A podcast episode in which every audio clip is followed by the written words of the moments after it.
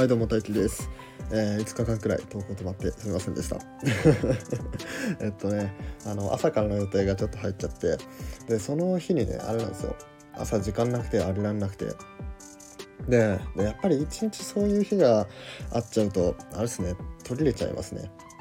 ということでなるべく取り出さないように 頑張っていきたいと思います。はい。相変わらずね、え、9時更新は守れてないんですけどね、まあ、あの 毎日出していくのが大事だと思うんで、やっていこうと思います。はい、それじゃあ今回は、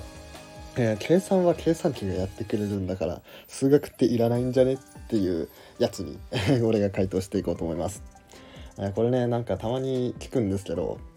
なんだろうな、計算ってのはもう勝手に機械がやってくれるんだから、人間が数学勉強する意味なんてないよ、みたいな。まあなんか他の分野で言うとなんかこれからは翻訳機が発展してなんだろう翻訳は機械が勝手にやってくれるから英語勉強しなくてもいいやみたいななんかそういう感じの理論、まあ、そういうのに、えー、今回は答えていきたいと思います。はい、えー、まあねこれに対しての俺の答えとしてまそんなわけないやんって話なんですね。もちろん計算は機械がやってくれるから人間勉強しなくていいってそんなわけないんですよ。まあ、それはもちろんあの翻訳とかでも同じこと言えるんですけど、まあ、なんでそうなるかっていうとあの機械ができるのって計算だけなんですよ。計算だけしかできないんですよ。計算以外何もできないんですよ。数値入れてそれを計算して外に出すっていうことしか計算結果を外に出すっていうことしかできないんですよ。でそういう計算以外のことはもう全くできないんですよ。例えば何の数字を入れたらいいのかっていうのがまず分かんないと何を計算すればいいか分かんないじゃないですか。で、えー、と何と何をまあ、数字をま入れてもこれをどういうふうに計算するのかっていうのが分かってないと、まあ、出力もできないわけじゃないですか。でそこを決めるのが人間なんですよ。何をインプットしてどういうふうに計算して、えー、何をアウトプットするのかそれを決めるのが人間なんですよね。でこういうのっていうのは、えー、機械には実現できないんですよね。だから何を計算するかっていうのはちゃんと自分が指定してやらなきゃいけないんですよ。例えば電卓を使って何か計算する場合にこのお釣りを計算してって電卓に言ってもしょうがないじゃないですか。ちゃんとその、えー、っと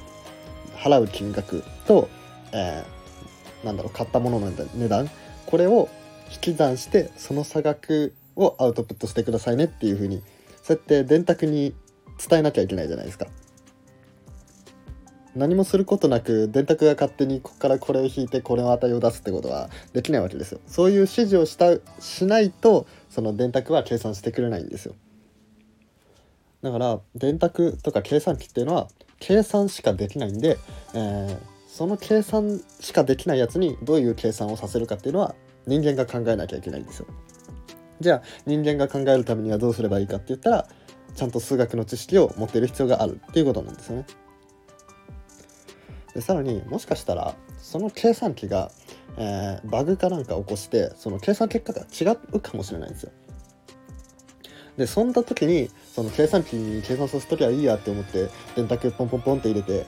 イコールって押して出てきたやつをそのまま信用してたらそういう人たちは引っかかるわけですよ。でそういう時に、えー、ちゃんと数学ができる人っていうかなんだろうなその数数学じゃないな計算機の中でどんな計算が行われてるかっていうのが分かってれば、まあ、大体その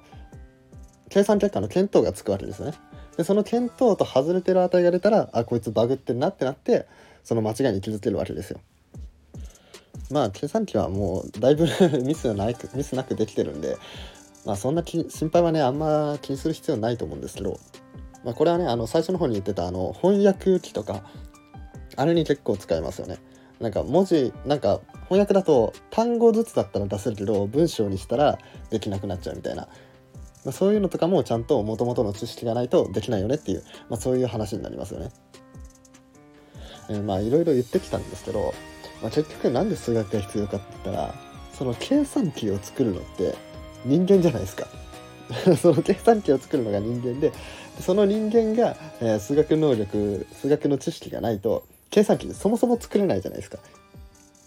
まあこれは使う側には関係ないんですけどその電卓とか計算機を作る側にとってはもうめちゃくちゃ重要ですよね。で実際その計算機を使って、まあ、この問題を解くとかまあ、どういうふうにすればこの計算がうまくいくかみたいなのを大学で研究してたりもするんですよ。でそういう研究するためにはもちろん数学能力が必要でさらにもっと言うと、えー、数学の新しい理論とかなんだろうな新しい定理みたいなそういうものって計算機は絶対生み出せないんですよ。なぜかっていうと計算しかできないからその言われたことを計算してこの計算結果はこれですよとしか言いようがないからその人間はその新しいものを生み出すっていうことができるんですよね。あのサピエンス分子的なあのフィクションフィクションを想像できるみたいなこのカミカミだなフィクションを想像できるみたいな、まあ、そういう能力があるんで新しいものを生み出すことができるんですけど、えー、計算機とか電卓っていうのは本当に入力したものを計算して出力するっていうことしかできないんでそういうことはできないんですよ。だから結局数学っていうのちゃんと,、えと計算機があっても、えー、人間っていうのは数学を学ばなきゃいけないんです。でそういうのに関係ない人でも、まあ、数学的に考えるっていうことは、えー、いろんな役にも立つし、まあ、そもそも面白い。もう何より面白いからやってください数学学んでくださいで、えーと、学ぶところがないよっていう人はあの俺のサロン入ってください、えっ、ー、と、俺のサロンではね本当に楽しむためというか、えーと、なんかテストとかもあるわけじゃないんでそのなんか締め切りに追われる心配もなしで、まあ、ゆっくりゆっくり自分のペースで数学を学べるよっていう風にやってるので気になる方は覗いてみてください。はい、これは宣伝でした。はい。はい、それじゃあいつも通りいいね、フォロー、コメント、レターなどお願いします。えあとオンラインサロンね、最初の1ヶ月無料になってるのでよかったら覗いてみてください。それじゃあ、バイバーイ。